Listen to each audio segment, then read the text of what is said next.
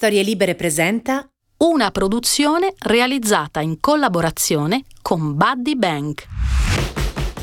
Steffen Seibert, portavoce del governo tedesco, scatta la foto ai leader del pianeta che discutono al G7, forse non prevede che quell'immagine, oltre a diventare il simbolo dei rapporti di potere in atto a quel vertice, verrà ricordata come la sintesi della personalità dell'unica donna che vi appare per intero in mezzo a un manipolo di uomini in giacca e cravatta.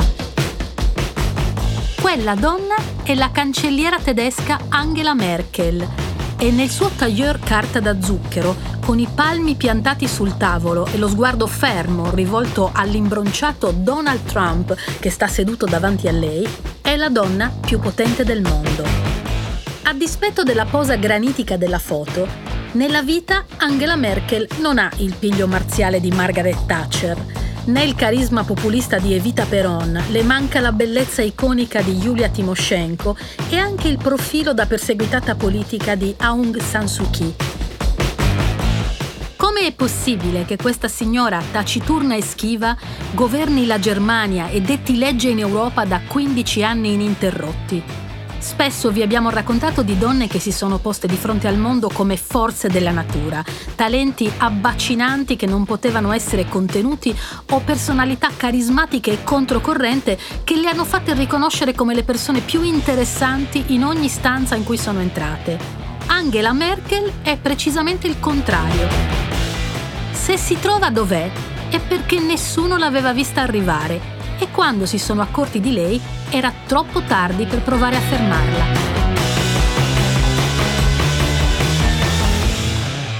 Benvenuti a Morgana. Sono io, l'uomo ricco. Storie di donne che non hanno avuto bisogno di sposare l'uomo con i soldi. Raccontate da me e Chiara Tagliaferri. Questa è la casa delle donne strane, diverse, scomode, controcorrente, forse antipatiche e a volte persino stronze, ma sempre libere fino in fondo di realizzare se stesse. Forse sono donne che non sposereste o non vorreste come amiche, però mettetevi l'anima in pace. Non sono mai stati questi i loro obiettivi. Vogliono piacersi, non compiacervi. Questo spazio si chiama Morgana perché le rappresenta tutte, un po' fate e molto streghe, belle e terribili insieme. Conosciamola meglio dunque, la Morgana di oggi. Nascere nel 1954 in Germania significa far partire la propria esistenza dalla nazione che ha scatenato la peggiore guerra di sempre. Any little girl that's a nice little girl is the right little girl for me. Non sono passati nemmeno dieci anni dalla resa agli alleati atlantici e Angela Dorothea Kasner vede la luce ad Amburgo, il porto principale dell'ex Reich e dunque una delle città più colpite dai bombardamenti. Any little girl that's a nice little girl is the right little girl for me. Per il padre di Angela, Horst, che da giovane aveva militato nella gioventù hitleriana, è difficile chiudere i conti col passato in un mondo dove le ferite sono ancora così evidenti. Abbandona il cattolicesimo, diventa pastore luterano e prende una decisione controcorrente abbandona la Germania Ovest sotto il controllo degli americani per trasferirsi con tutta la famiglia a Templin, una cittadina sperduta tra laghi e foreste che si trova nella DDR, la parte dell'ex Reich controllata dall'Unione Sovietica. I cambiamenti sono nel DNA della famiglia Kastner, a partire dal cognome, germanizzato negli anni 30 partendo dal polacco Kashmirijak polacca e anche la madre di Angela, Herlind, insegnante di inglese e latino, diversa dal padre anche nell'orientamento politico, decisamente socialdemocratico. Ed è facile pensare che negli anni difficili del dopoguerra sia stata lei a spingere per un trasferimento nella parte della Germania dove la socialdemocrazia sembrava poter avere un futuro. Angela cresce quindi al centro di un legame coniugale che in nome dell'amore teneva insieme due anime profondamente diverse e quella capacità di vedere l'interesse comune a dispetto delle differenze non la perderà mai più. Mentre 200.000 tedeschi fuggono da est a ovest per cercare libertà nell'Occidente capitalista, prima che il muro in costruzione tagli per una generazione la possibilità di farlo, la famiglia Kastner compie il percorso opposto. Perché nella Repubblica Democratica Tedesca i pastori luterani sono pochi e per Horst c'è maggiore probabilità di fare carriera. I suoi colleghi all'Ovest per questa sua scelta lo chiameranno il ministro rosso. Grazie al suo anticonformismo, Angela crescerà nella canonica del seminario a Waldorf, una specie di piccolo villaggio autosufficiente dove la Chiesa possiede 30 edifici che ospitano e si prendono cura di centinaia di persone con disabilità fisiche e mentali, categorie che nella Germania nazista venivano sterminate in nome dell'eugenetica. Angela racconterà sempre pochissimo di questa sua infanzia. Solo in una delle rare interviste che concederà deciderà di andare oltre le frasi di circostanza tipo sono stata una bambina molto felice e ho vissuto anni meravigliosi per far intravedere la durezza della Germania Est di quegli anni, ricordando di aver visto uomini e donne legati alle panchine e appartamenti in cui vivevano anche 60 persone, stipate quasi una sull'altra. La famiglia Kasner vive però con possibilità ben superiori alla media.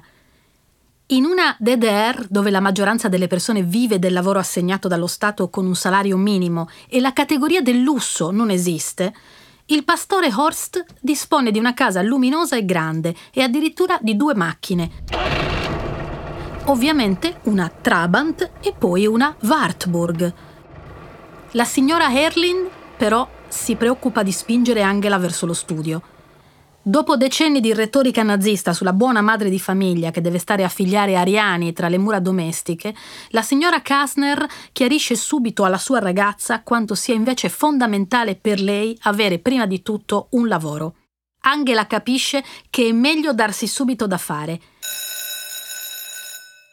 in terza media si aggiudica il primo posto nella gara scolastica di lingua russa. È talmente brava che i professori la iscrivono alle Olimpiadi nazionali e lei le vince per tre anni di seguito. La conoscenza del russo le tornerà decisamente utile molti anni dopo, quando sarà l'unica leader occidentale a tenere testa a Putin nella sua lingua madre. Potrebbe scattare qui la leggenda del piccolo genio poliglotta ma è lei stessa a smentirla. Non era naturalmente portata allo studio, ma semplicemente molto determinata e metodica, tanto che dirà quello che una persona normale è in grado di fare automaticamente, io ho dovuto prima apprenderlo mentalmente e poi metterlo in pratica attraverso un estenuante esercizio. Una secchiona, insomma. Nel frattempo, se fosse già stato codificato il bullismo, Angela ne sarebbe vittima. In classe viene eletta membro onorario del Club delle Mai Baciate, perché per i compagni lei è la bruttina con i capelli a scodella che non sorride mai. Gli insegnanti le consiglieranno di essere più estroversa e solare, ma tra le priorità di Angela non c'è il loro compiacimento, tantomeno quello dei compagni. Di certo soffre di quello stigma, ma non cambia per questo il suo modo di essere. Le interessa avere un futuro solido, non vincere il premio simpatia.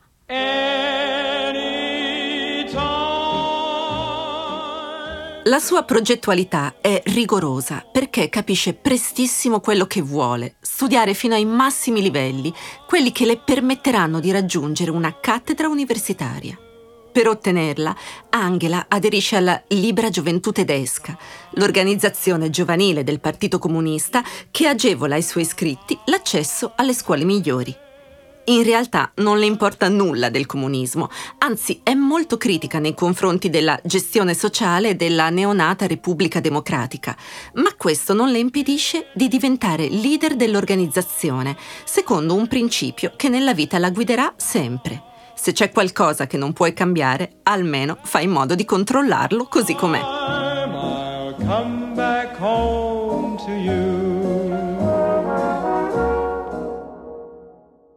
Non le fanno problema le contraddizioni.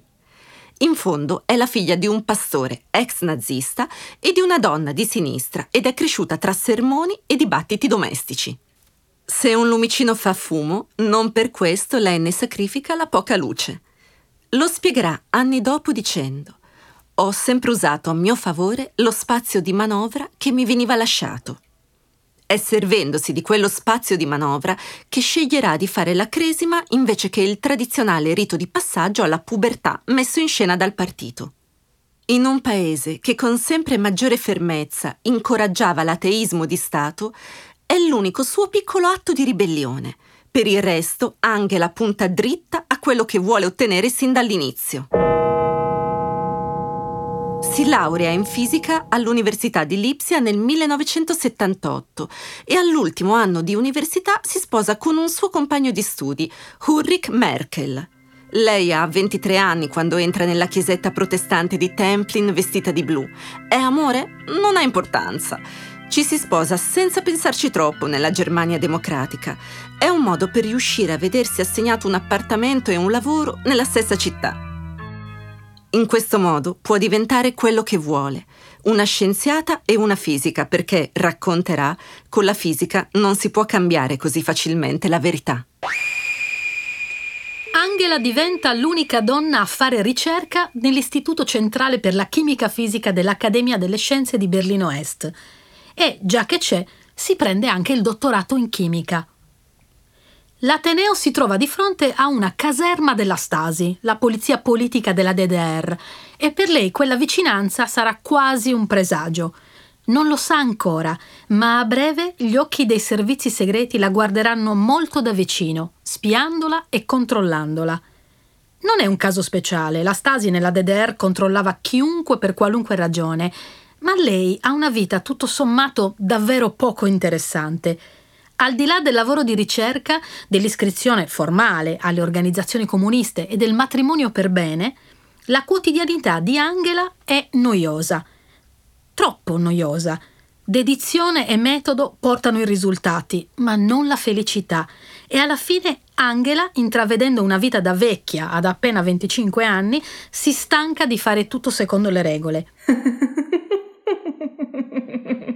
comincia a trascorrere delle lunghissime pause pranzo nell'ufficio del suo collega Joachim Sauer, chimico molto celebre e a sua volta molto sposato, con moglie e due figli. Il matrimonio con il signor Merkel durerà solo quattro anni, dopodiché Angela nel 1981 divorzierà e della vita con lui si terrà solo il cognome e la lavatrice. Joachim il chimico di cui si è innamorata ci metterà un po' di più a divorziare, separandosi nel 1985. Nessuno dei due ha fretta di correre di nuovo all'altare, si sono scelti e questo basta si risposeranno 17 anni dopo, il 30 dicembre del 1998, principalmente per chiudere il becco ai moltissimi che considerano la loro unione irrispettosa dei valori del Partito Cristiano Democratico del quale Angela, donna divorziata, convivente, more uxorio e senza figli, è arrivata silenziosamente a capo. Silenzio e profilo basso questa è la cifra di Frau Merkel tanto nel pubblico che nel privato. Per questo dell'amore con Joachim si sa pochissimo. Ufficialmente li si vede insieme una volta all'anno, al Festival Wagneriano di Bayreuth. Da amante dell'opera lirica, Joachim si è guadagnato il soprannome di fantasma dell'opera per questo suo essere ectoplasmatico al fianco della cancelliera. Il mondo occidentale, con tutte le sue pretese di emancipazione, non ha ancora normalizzato il fatto che il passo indietro a volte possa farlo l'uomo. I giornali scandalistici si devono quindi accontentare di paparazzarli insieme per le vacanze, una settimana a Positano o Ischia per Pasqua, la montagna in estate, di solito il Trentino. Tutto sotto controllo, tutto al suo posto. Solo una volta Angela ha aperto un timido scorcio sulla loro intimità, quando ha raccontato che spesso chiede a Joachim di spiegarle le barzellette perché lei non le capisce subito. Il senso dell'umorismo è una dote che non le è mai stata richiesta di sviluppare. Per noi italiani, abituati a grandi raccontatori di barzellette tra i nostri capi di governo, verrebbe quasi da dirle: meno male, signora Merkel, resti così.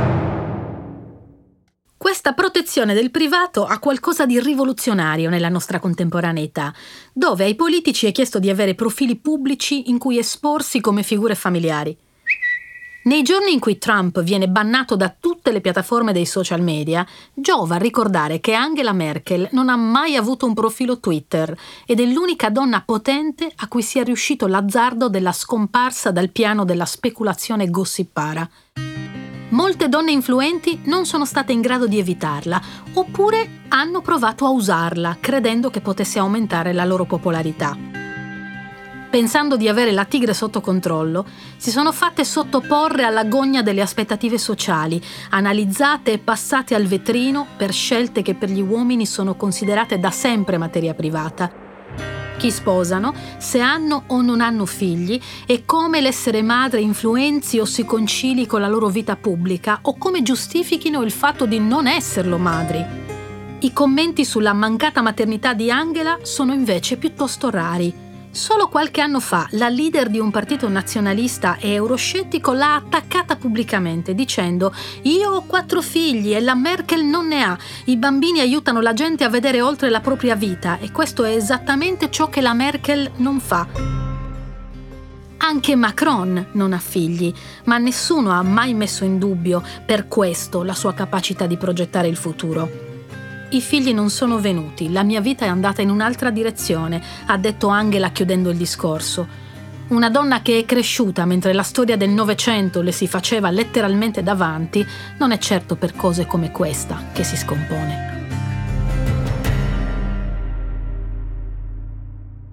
Good morning. It's approximately 8 o'clock here at checkpoint Charlie on Friedrichstrasse in West Berlin.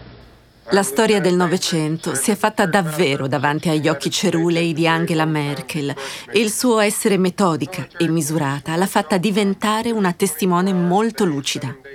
Prendiamo l'evento più importante della fine del secolo scorso, il crollo di quel muro che sembrava eterno e invece venne giù di botto in una sola notte, cambiando per sempre la faccia dell'Europa.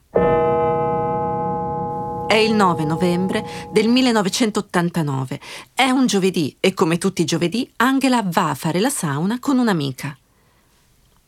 Prima però ha un presentimento e chiama la madre dicendole Stai attenta, mamma, stasera succede qualcosa. E qualcosa succede come. In tv c'è infatti la conferenza stampa in cui il corrispondente italiano dell'ANSA da Berlino fa la famosa domanda a Gunther Schabowski, e lui, vuoi il nervoso, vuoi un momento di confusione, contribuisce per errore e in maniera decisiva alla caduta del muro di Berlino. Quando Schabowski estrae dalla tasca della giacca il foglietto e legge l'annuncio in cui dice che i cittadini della DDR possono varcare le frontiere semplicemente mostrando un documento d'identità e senza aver fatto nessuna richiesta formale prima alla polizia, il giornalista incalza. Vale anche per Berlino Ovest? Quando lui risponde sì, per tutte le frontiere, per quanto ne sappia, da questo momento la storia è fatta.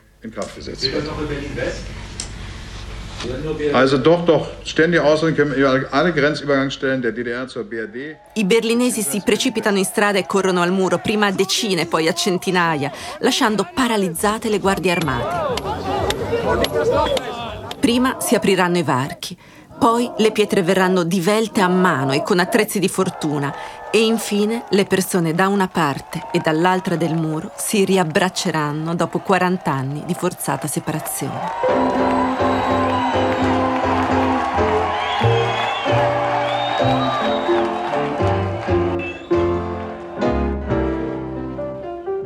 Angela, ricordando quella sera, racconta.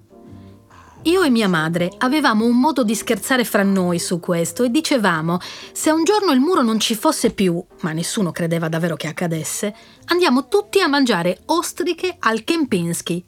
Angela ci tiene a precisare che poi non c'è mai andata al Kempinski perché in fondo non è un tipo da ostriche lei, ma prosegue.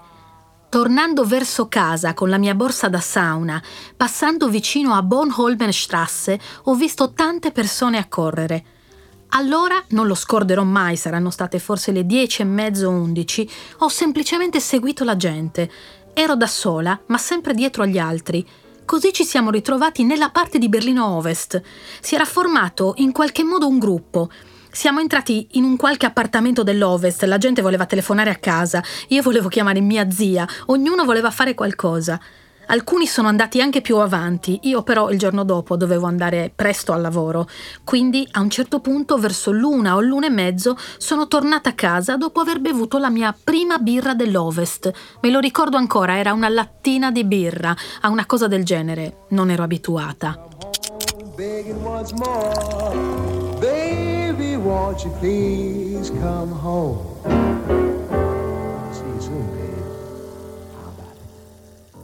Niente trenini quindi, festeggiamenti fino all'alba, shopping sfrenatissimo, niente. Se gli altri hanno moltissimi desideri da esaudire in quella stessa notte, lei preferisce tornare a casa.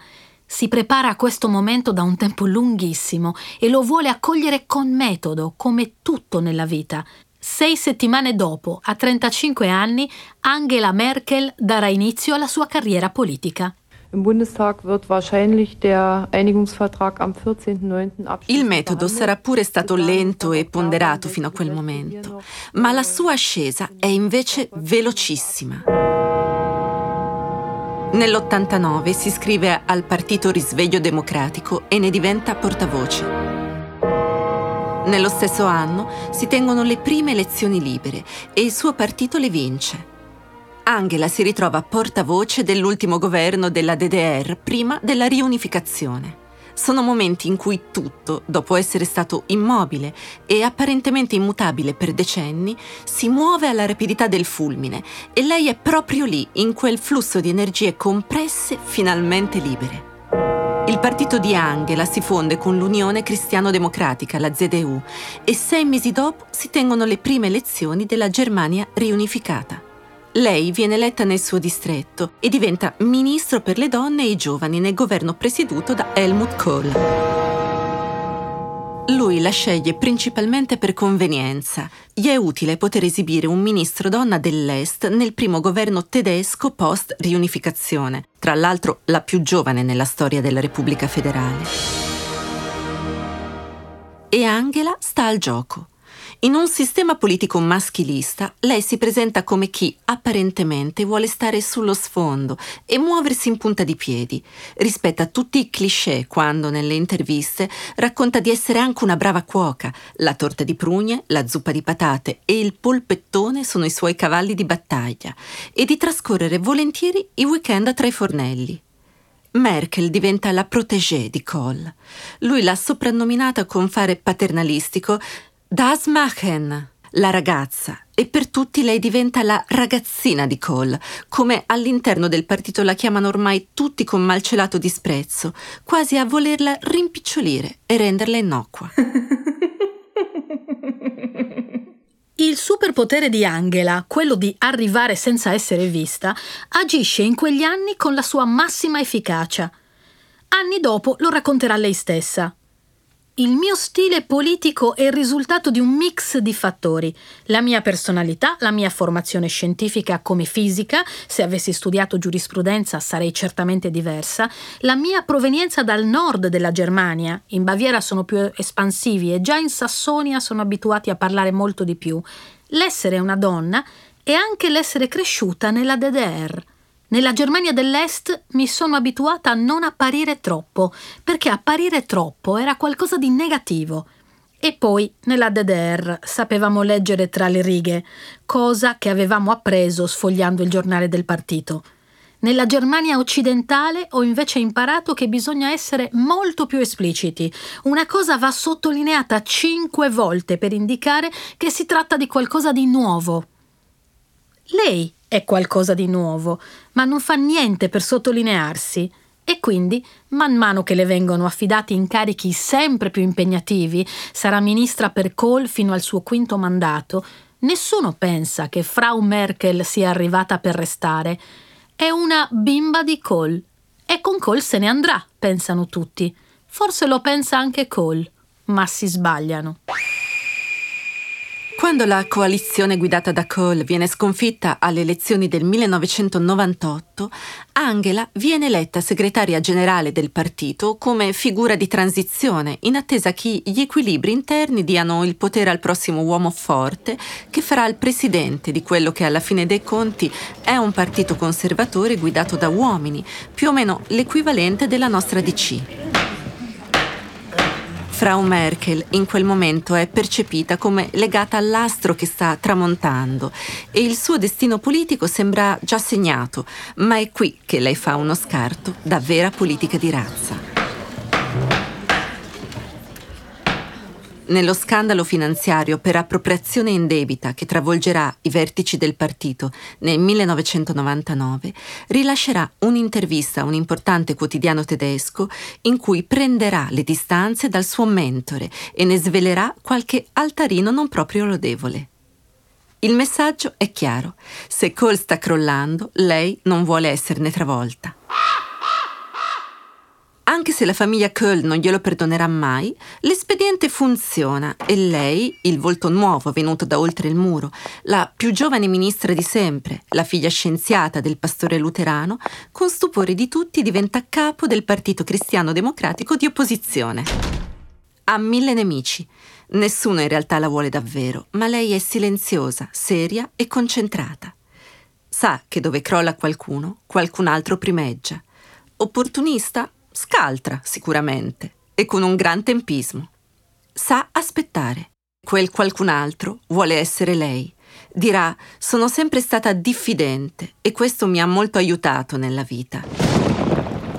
A diffidare adesso però sono anche gli altri. Finalmente la vedono e ora non la chiamano più la bimba di Köhl, ma Lady di Ferro, mutuando senza troppa fantasia quello che fu già il soprannome di Thatcher. Quando è una donna a scalare le vette della politica, sembra che il miglior complimento possibile sia associarle le caratteristiche di un metallo freddo e duro, ma Angela, come sempre, non si scompone. È dove vuole essere e non intende spostarsi. Un tempo desideravo avere il potere, quello sulle molecole. Mi interessa la struttura delle cose, Ora questo interesse lo rivolgo verso un settore completamente diverso. Da quel momento la sua storia è scritta. Con enormi capacità di mediazione interne al partito e una presenza parlamentare segnata da scelte riformiste, Merkel costruisce e rafforza per quattro anni l'ipotesi della sua candidatura alla guida della coalizione di centro e nel 2005 la ottiene. Bitten Sie um diesen Auftrag. Deutschland wird es schaffen. Vince le elezioni e diventa la prima cancelliera della Germania, rimanendo ininterrottamente al potere per 15 anni, fino a ora. Il giorno in cui è salita alla guida del governo tedesco, nel Regno Unito c'era Tony Blair. In Francia Nicolas Sarkozy. In Italia Silvio Berlusconi. E quindi io nella mia vita, non priva di successi, e in America George W. Bush. Loro sono passati, lei è ancora lì, forte di un consenso dialettico col popolo tedesco che non si è mai interrotto anche nei momenti più duri dello scontro politico, grazie anche alla sua capacità di essere allo stesso tempo rigorosa e rassicurante. La contraddizione di Angela è solo apparente e la vedi nelle scelte grandi. Il 16 luglio del 2015, ospite di un programma televisivo, fa scoppiare a piangere una bambina libanese libanese di origine palestinese quando le spiega che no, la Germania non può accogliere tutti quelli che provengono dal Libano o dall'Africa. Äh,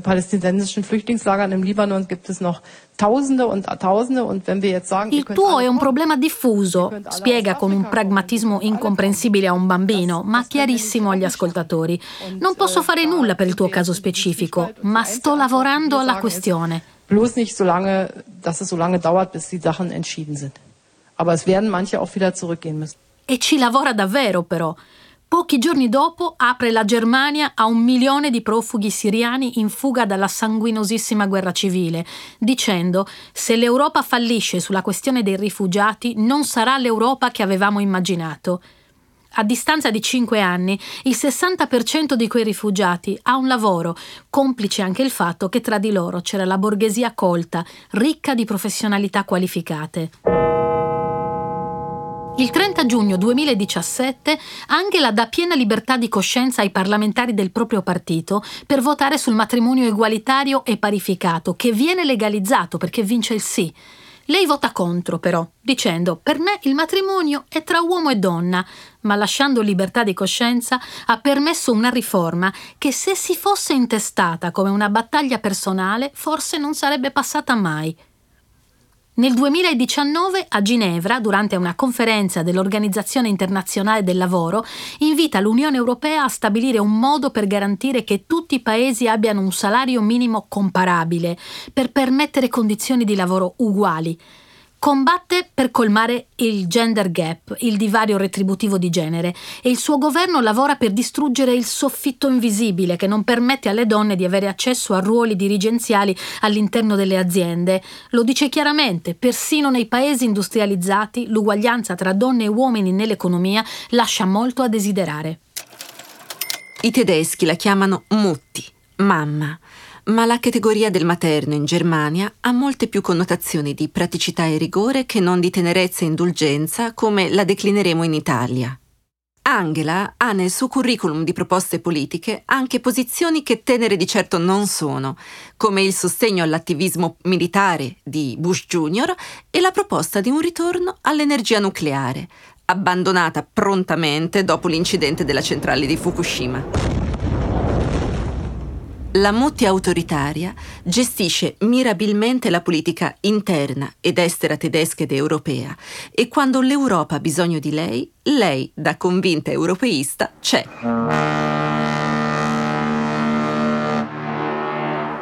Una volta, al congresso di Dortmund, ha citato Antoine de Saint-Exupéry. Se vuoi costruire navi, non metterti a raccogliere legna e tagliar tavole, ma cerca di risvegliare nelle persone la nostalgia del grande mare. Con tutte le sue contraddizioni, Merkel è il centro di gravità permanente di un'Europa che ha molta nostalgia del grande mare. Come ci riesce? Non dorme mai. Nelle negoziazioni pare prenda l'avversario per sfinimento alle tre del mattino, dopo ore di lavoro, quando gli altri vogliono chiudere per andare finalmente a dormire, lei chiede ancora spiegazioni su ogni singolo cavillo. In un'intervista ha raccontato di controllare anche il sonno con la tecnica del cammello. Può dormire tre ore a notte per cinque o sei giorni di seguito e poi recuperare con un sonno di dieci ore mi vado a fare una mezz'ora di sonno perché io vengo dal Breno. Mario Brega, in bianco, rosso e verdone, diceva: Sta mano può essere ferro e può essere piuma. La mano di Angela è così, salvatrice dell'euro, ma anche donna inflessibile e pure un po' spietata. Merkel ha una inspiegabile passione sfrenata per il calcio. La leggenda narra che Angela, come Fantozzi con la radiolina nascosta, a volte segua furtivamente le notizie sulle partite durante le sedute al Parlamento federale. Agli incontri più importanti di entrambe le nazionali, maschile e femminile, Merkel è presente, pronta a esultare come un ultra a ogni gol.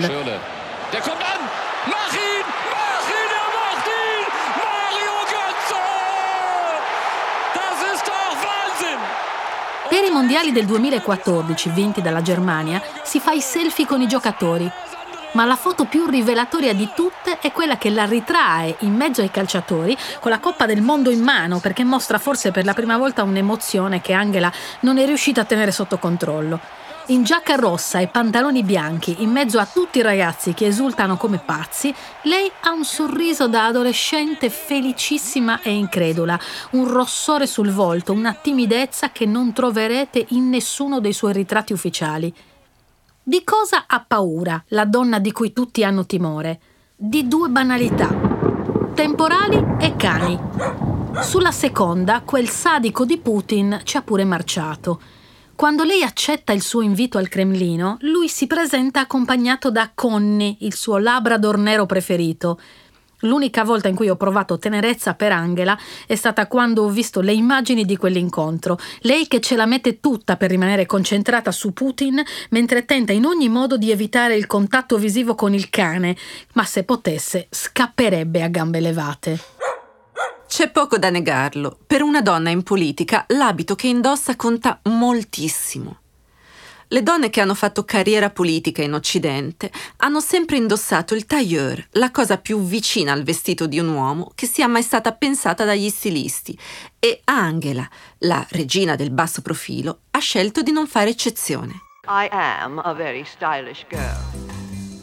Si consacra al blazer a tre bottoni e prova a ingentilirlo con colori pastello, ma ai guru della moda questo non basta. Karl Lagerfeld, l'ex direttore creativo di Chanel, le ha lanciato diversi appelli. Angela, ti do una mano io, ma ti prego, sistemati un po' meglio. Ma memore degli sfottò alle medie nella DDR, Merkel non si fa più bullizzare sull'aspetto. Non le importa niente di come si veste. La sua partita da decenni è un'altra e il tailleur per lei è solo una divisa che deve rubarle giusto il tempo di infilarselo. I detrattori si accontentino dei colori che una designer olandese, per sfotterla, ha raccolto in una tabella pantone con 90 sfumature racchiuse nel titolo The Spectacle of Tragedy. Del resto ci aveva pure provato a essere se stessa all'inizio, con gonnellone lunghe e gonfie che richiamavano il tradizionale direndl, ma i censori dell'estetica l'avevano definito un look da mugnaia. Dal 2005 Angela è seguita dalla stilista Bettina Schönbach. Linee e colori più sobri, sovrastate dal suo caschetto geometrico e lo sguardo sempre rivolto all'orizzonte, mai allo specchio. A very stylish girl. Merkel era e rimane una fisica e una chimica prestata alla politica e se anche la vulgata le definisce scienze dure, è nel momento più duro della pandemia che si sono rivelate utili. Nel messaggio prenatalizio ha fatto il giro del mondo la sua illuminante spiegazione sui numeri del virus, con i quali ha spiegato quello che ha definito il successo intermedio fragile della Germania e reso comprensibile l'andamento della curva dei contagi.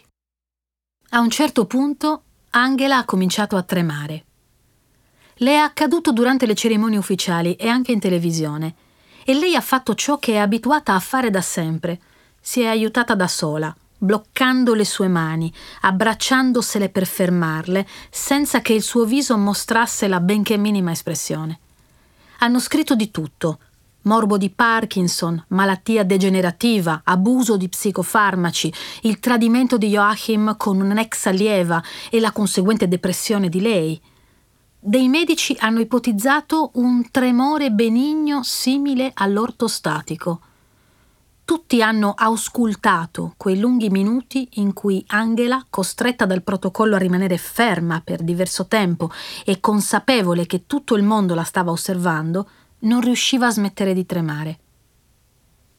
La fragilità fisica è un dato a cui i politici fanno molta attenzione, perché istintivamente gli elettori l'associano alla debolezza per quanto le mani di Angela possano tremare, è con polso fermissimo che sta guidando la Germania dentro a uno dei momenti più difficili della sua vita dal dopoguerra. A 66 anni, la Mutti, amata e odiata dai tedeschi e guardata con ammirazione e timore dal mondo, ha tenuto quello che probabilmente sarà l'ultimo discorso di Capodanno alla nazione, ha attaccato i negazionisti del coronavirus dicendo le teorie cospirazioniste non solo non sono veritiere e pericolose, ma anche ciniche e crudeli nei confronti di chi ha perduto i propri cari. Anch'io mi farò vaccinare quando sarà il mio turno. La lotta alla pandemia è la sfida politica, sociale ed economica del secolo e necessita di un atto di forza di dimensioni storiche. Il 26 settembre del 2021 scadrà il suo mandato e ha annunciato che non intende ricandidarsi. Oggi è probabilmente l'ultima volta che mi rivolgo a voi come cancelliera nel discorso di Capodanno. Non credo di esagerare se dico che mai negli ultimi 15 anni abbiamo percepito con tale peso l'anno passato e mai, nonostante tutte le preoccupazioni e alcuni scetticismi, abbiamo guardato con tanta speranza verso l'anno nuovo. Angela Merkel, comunque la pensiate sul suo operato politico, è una dei grandi protagonisti del difficile passaggio tra il secolo degli stermini di massa e le speranze del nuovo millennio. La sua rivoluzione è quella della serietà e della competenza, qualcosa che alle donne non viene quasi mai riconosciuta. Lei ne ha fatto la sua arma, prima in un percorso universitario che si fa di tutto per scoraggiare le donne a intraprendere, e poi in un mondo politico dove essere femmine è ancora l'eccezione alla regola. Lo spettacolo della sua normalità, signora Merkel, lascerà un grande vuoto. Maria Laura Rodotà, voce critica, giornalista, eh, commentatrice, ma anche esperta eh, della vita in Germania. A chi meglio di lei potevamo chiedere eh, se si può dire qualcosa di non banale su Angela Merkel oggi, perché più va avanti la parabola di questa donna incredibile e più appare una personalità complessa che però a lei ha sempre tenuto sotto traccia si vede quasi bidimensionale, pubblica. Poi certo, 15 anni di potere politico non si spiegano a due dimensioni, quantomeno a tre. Noi realizziamo questa puntata in collaborazione con Buddy Bank, Uh, siamo partiti nella collaborazione con loro proprio uh, ragionando sulla fatica che sembrano fare le donne a fidarsi dei numeri. Eh, noi parliamo di numeri di soldi, ma in questo caso credo che valga eh, allargare il concetto.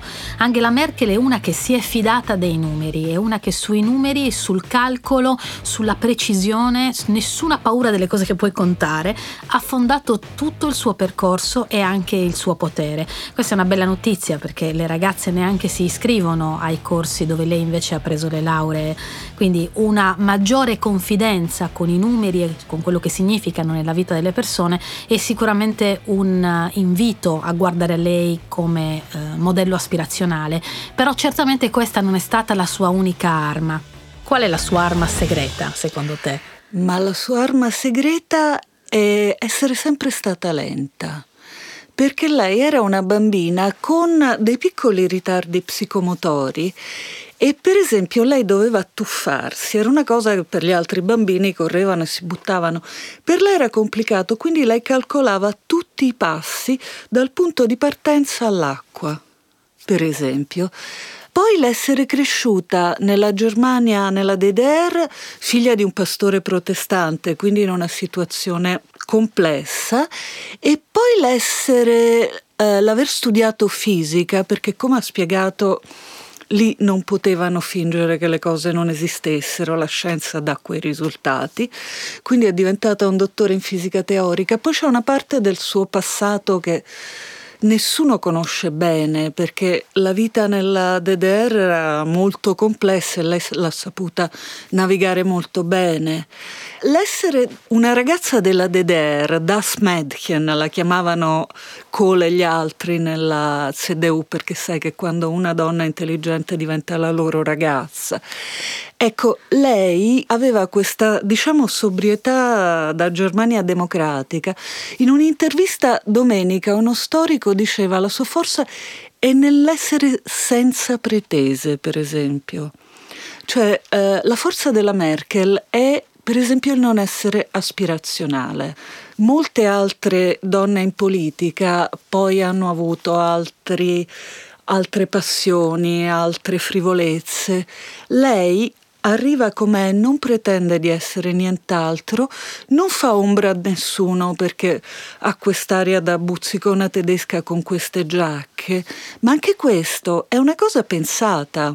Perché se è vero che lei non ha pretese, non le interessa, perché le interessano poche cose molto semplici, per esempio come si presenta è stato da lei studiato come i passi per andare a tuffarsi. Non è cioè lei ha adottato una divisa, pantaloni e giacca, però le giacche hanno sempre i colori da matrona tedesca che va a fare una passeggiata, questi verdi acidi, questi giallini, questi rossi sparati.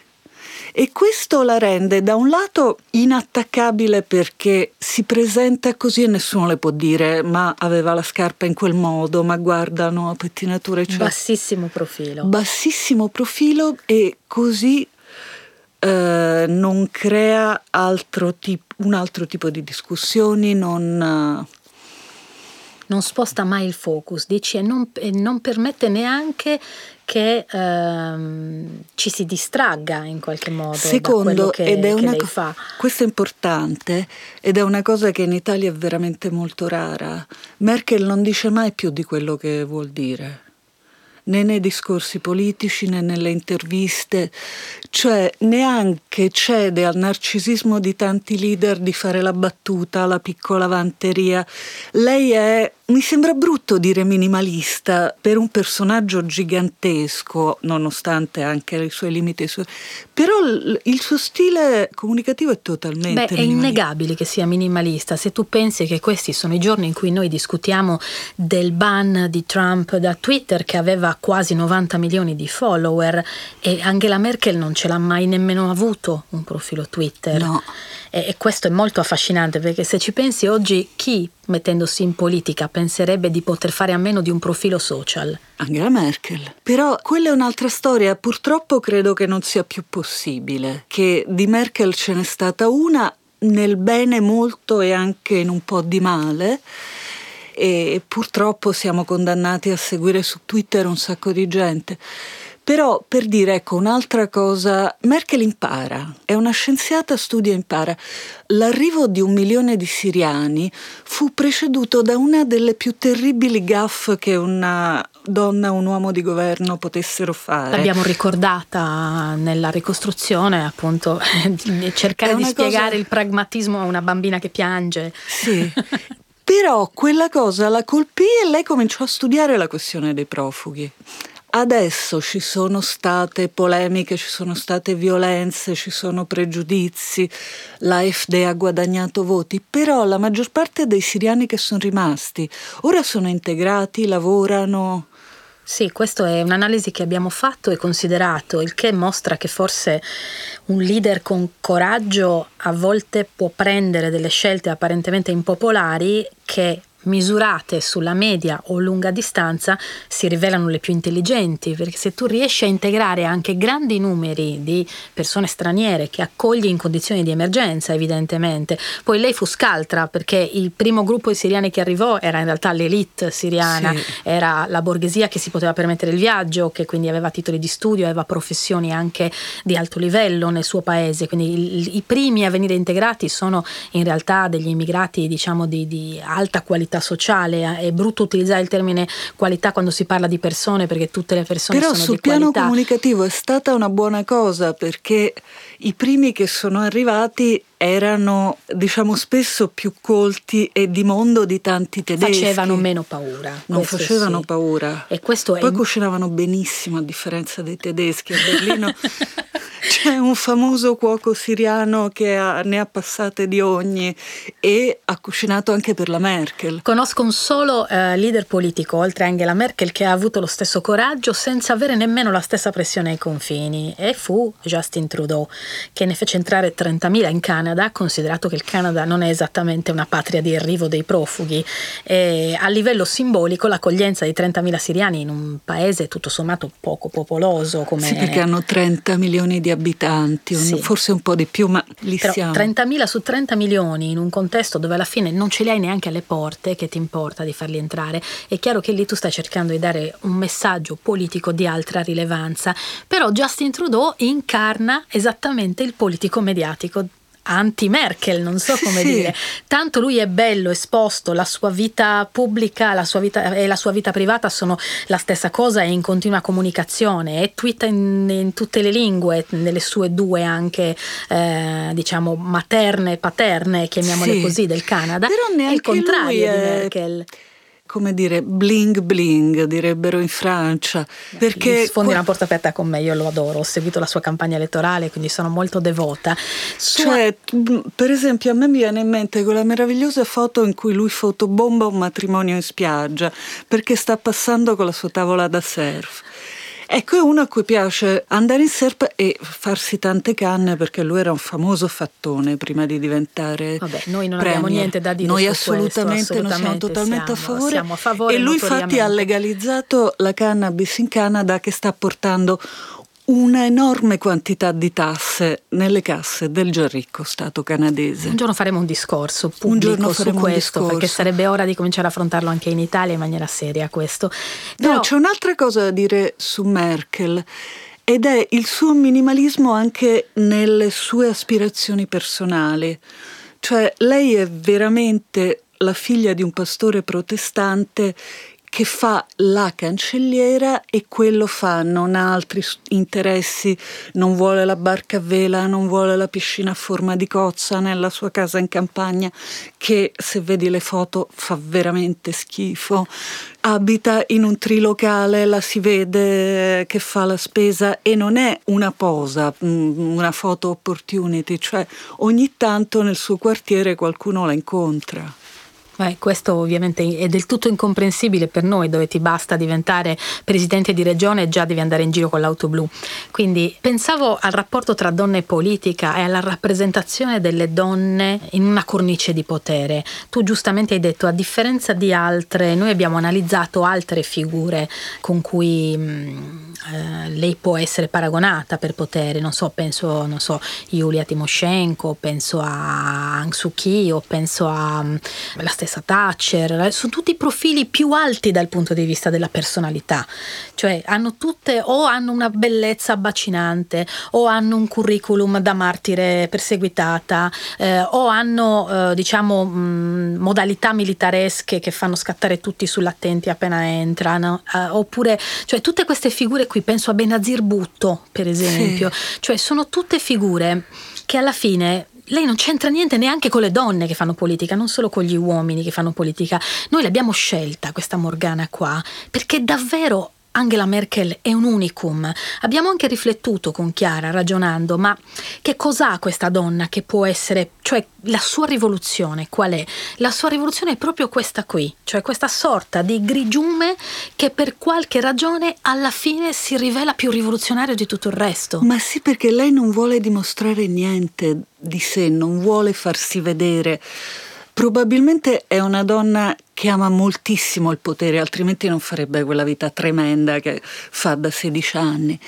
Però eh, non le piacciono gli orpelli del potere, le piace l'essenza, ecco. Cioè anche l'ultima e la più importante, Kamala Harris, che è una donna molto simpatica, tutti dicono che è simpaticissima lo vedi che uh, lei è, è, simpatica ma ha delle debolezze, cioè alla fine se tu stessi fronteggiando una grossa crisi, e mi rendo conto, me l'hanno già detto, che potrebbe essere visto come un punto di vista maschilista. Però è anche il punto di vista di chi vede una donna che è andata oltre le insicurezze delle donne in pubblico, cioè è diventata una specie di quello, tu hai presente quello di Corrado Guzzanti, certo. il pupazzo di legno intagliato?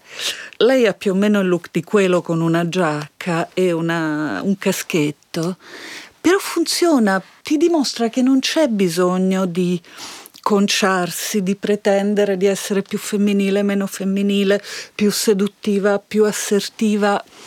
Ti dà l'idea di una che banalmente lavora. Allora, io ti seguo su questo ragionamento, però ti faccio anche una domanda, perché sì. io la politica l'ho fatta, mi sono candidata, so cosa ha voluto dire per me anche sentirmi discutere il guardaroba dal parte del mio gruppo politico, questo non te lo devi più mettere, questo non va bene, questo colore comunica questo messaggio e tu ne stai dando un altro, eh, la scelta dei gioielli, ogni minimo particolare, io non credo che nessuno dei miei colleghi maschi abbia subito il tipo di selezione estetica che è toccata a me, però la domanda che ti faccio è questa. una donna deve rinunciare alla propria personalità per risultare affidabile? Perché non mi pare che gli uomini facciano questo, anzi mi pare che a loro per affermarsi venga domandato di mostrarsi in modo marcato rispetto al dibattito pubblico, cioè di mostrare che hanno dei contorni perfettamente riconoscibili. Invece sembra che Merkel sia lodevole proprio perché sfumata, perché non capisci dove inizia e dove finisce. Non lo so, a me non sembra sfumata, a me sembra molto netta. Poi cosa pensi veramente? Lei non lo dice. E questa è anche una forza, perché non parliamo di maschi e di femmine, parliamo di gente che parla, per esempio. In genere, chi viene considerato più intelligente e affidabile, la persona che parla raffica, si vanta, si agita o la persona che sta seduta, calma, parla poco e quando parla dice cose di buon senso. C'è un po' questo elemento. Purtroppo mi viene da dire che ormai anche gli uomini in politica vengono conciati in modi imbarazzanti. Io ho studiato per un'altra cosa che ho dovuto fare il tuo abbigliamento in politica e non in politica. Ho guardato le foto e ho notato le differenze. Il mio? Il tuo, di quando eri candidata? Sì. Non me l'hai mai detto. Scusa. No, perché l'ho fatto un mese fa e non, non ci vediamo da...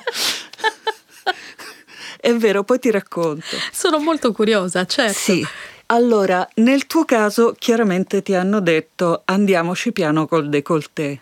Chiaro, chiarissimo, Chiaro. sparite, sparite le tette. Cioè la frase del mio consigliere politico è stata gli uomini le desiderano, le donne le invidiano e nessuno dei due ti vota. Quindi da questo momento fine delle scollature. Ecco, guarda invece il governatore dell'Emilia Romagna Bonaccini che quando l'hanno ricandidato e ristrutturato gli hanno aperto la camicia, c'è sempre questo ciuffo di pelo che forse ci sono uomini e donne a cui piace, però Sai qual è la cosa che mi è venuta in mente? Che nel suo caso ha funzionato. Ha funzionato perché è maschio, Maria Laura, perché un uomo sexy, la, se- la sessualità maschile è percepita come una delle espressioni della potenza in senso non lato, ma in ma senso vero e proprio. Ma signora Quirre mi pare una mezza cafonata. Lo so, però in realtà questa cosa funziona, nel senso che tu pensa soltanto, fai un'analisi del linguaggio. Quando mm. noi diciamo potente, intendiamo un uomo potente, eccetera, però in realtà la potenza e l'impotenza impotenza sono anche termini con cui noi ci riferiamo alla funzionalità degli organi genitali maschili.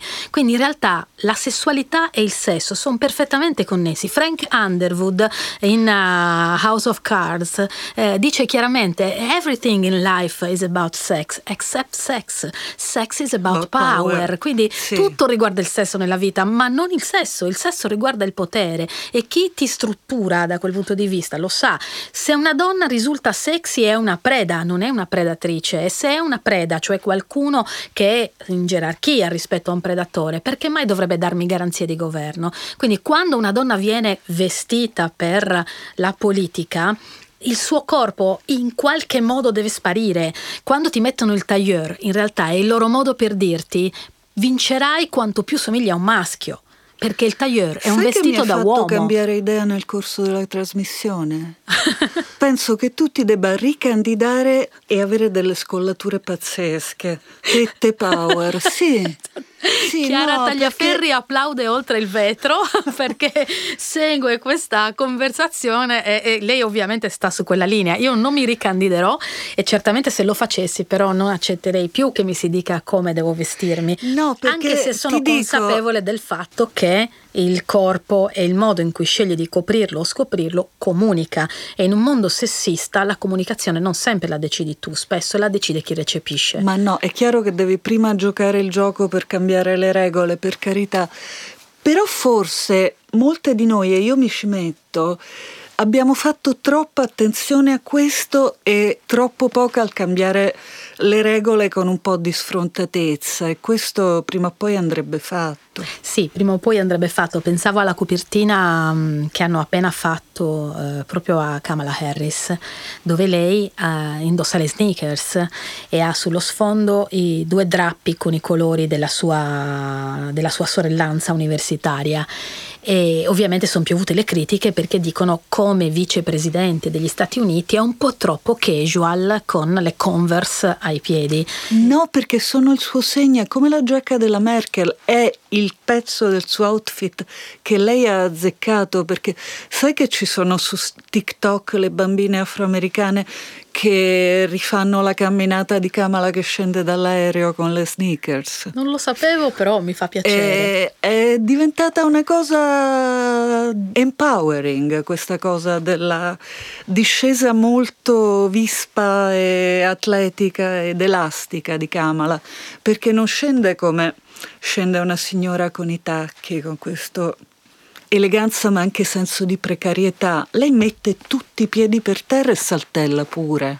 In realtà Kamala copia Merkel più di quel che sembra. In che senso? Nel senso, lei è una bellissima donna, però anche lei, se vedi, non vedi mai come è vestita. Questi taglier pantaloni, spesso di una bruttezza devastante, con queste spalle quadrate perché lei poi non è altissima, eccetera, e vuole nessuno può apprezzare questi, questi tailleur pantaloni perché non c'è neanche Ma l'elemento perché di colore. ci hanno inchiodato al tailleur? Io questo vorrei capire. Te lo dico perché io È la cosa più simile al completo da uomo. Que- su questo sono d'accordo, però dico, non è possibile che dagli anni 80 a oggi non siamo riusciti a affermare un modello di potere femminile che non somigliasse a quello maschile, perché poi alla fine, dal punto di vista metaforico, è questo che significa. Significa entrare all'interno di un sistema di eh, autorevolezze che si riconosce da una simbologia che tu non sei in grado di discutere, puoi solo sperare di assumerla, vestirtela addosso letteralmente. Ecco, per certi versi Merkel la sua battaglia l'ha fatta sui temi, l'ha fatta sui contenuti, l'ha fatta sugli obiettivi, non l'ha fatta sicuramente sull'abbigliamento. Però se fosse andata con un tailleur da signora di Amburgo non avrebbe avuto quell'effetto, non- perché c'è anche un, un che di, di sacrale in questa donna sempre vestita uguale che si Dice un monolite, cambia soltanto la sfumatura, sai che le hanno dedicato una scalapantone no? ai, suoi, ai suoi tailleur. Noi abbiamo provato a immaginare che la forza di Merkel sia proprio questo fatto che non la vedi arrivare. Che E poi sai dove vedi la, la personalità di Merkel? Merkel fa un sacco di smorfie. C'è per esempio un bellissimo gif di Merkel che parla con Putin, che fa il mansplainer russo, quindi il peggio del peggio del peggio, e c'è lei con gli occhi al cielo, come tipo tua zia quando tuo zio le rompe le palle, ecco. E in questo, in un attimo, siccome da questa figura estremamente poco mobile, vedi questo guizzo di vita e tu dici è tutte noi per certo, un e momento. intravedi la bambina Anche che deve essere stata anche, o quella che non si è potuta permettere di essere, forse. Forse quello, sì. Bene, io eh, in realtà avrei moltissime domande su Merkel e, e sul mondo con- mm, che da cui lei proviene, però una domanda per te che conosci così bene la Germania contemporanea perché ci vivi e ci stai molto tempo, te la faccio. Qual è la prospettiva del dopo Merkel? Cioè i tedeschi che usciranno dalle, ma- dalle mani di Mutti Merkel, eh, nelle mani di chi andrà, sono pronti ad abbandonare questa figura che li ha connotati No. per eh, No. tre lustri? No, in questo momento di insicurezza totale globale l'andata via della Merkel terrorizza tutti, anche perché i candidati alla sua successione non sono in grado di affrontare una campagna elettorale, non hanno carisma, non hanno... Quindi eh, potrebbe esserci o il leader bavarese che Dio ce lo risparmi, oppure Jens Spahn che eh, è il ministro della salute che Di nuovo questo- maschi, quindi. eh, sì, però è gay. Però è conservatore, non è antipatico, però non... Gay conservatore? Non lo so, secondo me è il meno peggio. Però eh, detto questo, non si capisce quanto bene andranno i verdi che dovrebbero andare bene, quanto male andrà- andranno i socialdemocratici, come andranno i liberali, quindi eh, quale coalizione si potrebbe fare? Eh, è Quindi tutto sei, per preoccu- aria. sei preoccupata. Al di là di questo, un unico momento di colpo di testa Merkel l'ha avuto nella vita e forse in ragione di questo dovremmo rivedere un po' tutto quello che abbiamo detto fino adesso. Cioè questa dopo tre anni mette le corna al marito nei pomeriggi con cui si chiude nell'ufficio del chimico Joachim e, e fanno quel che fanno. Allora, Merkel fino a abbastanza tempo ha vissuto nella DDR, è stata giovane nella DDR. Nella DDR non c'era molto da fare e tutti facevano sesso. C'è- ci sono anche dei romanzi sul tema. Davvero? Sì. cioè nella Germania Est. Sì. Con tutto che la Stasi ti controllava, che... Ma anche quelli della Stasi che altro potevano fare? Scusa, adesso immaginare la DDR come questo paradiso del sesso a me fa molto ridere. Ma scusa, erano laici, abbastanza sportivi perché comunque lì c'è tutta questa cultura del corpo, quindi pieni di energia. Quindi, quindi, tu dici era il sesso, non era l'amore. Non c'è la Merkel che a un certo punto eh, prende un, so, un, curvone rispetto alla sua linea retta nella vita e si innamora e scarica questo marito che aveva da tre anni, di cui peraltro tiene il cognome. Non so come sia possibile che tu ti sposi Perché... con un altro e mantieni il primo cognome. Ma se il cognome del primo marito è meglio del tuo, capita, capita un sacco di gente. Credo in Italia solo a Daniela Santanchè. Eh, no, quelle che sposano i serbelloni mazzanti vien dal mare mai tornano a chiamarsi Questo Ferretti. Sì. Ma giustamente si è fatta tutta sta fatica. No, pare che si sia innamorata del secondo marito, Joachim Sauer. Eh sì, il secondo marito è quello Eh di cui sì. stiamo parlando e quindi penso Però che... ti dico, in DDR era abbastanza normale questo tipo di adulterio. Che poi i democristiani, oh, scu- i democristiani la fecero sposare. Sì, questo dopo 17 anni per forza, Sì. perché se vai alla guida di un partito mm, cristiano, inevitabilmente i tuoi valori devono minimamente corrispondere. In Italia non c'è mai stato bisogno di questo, potevi essere leader di Forza Italia, avere 13 famiglie e 24 giovani amanti di cui alcune minorenni e il, pro- il problema della tua coerenza non si poneva. Evidentemente in Germania questa cosa un peso ce l'aveva ancora. Ma sì, forse negli anni 90, adesso, adesso no, adesso quello che ha più, forse più probabilità di diventare cancelliere è un giovanotto eh, conservatore gay.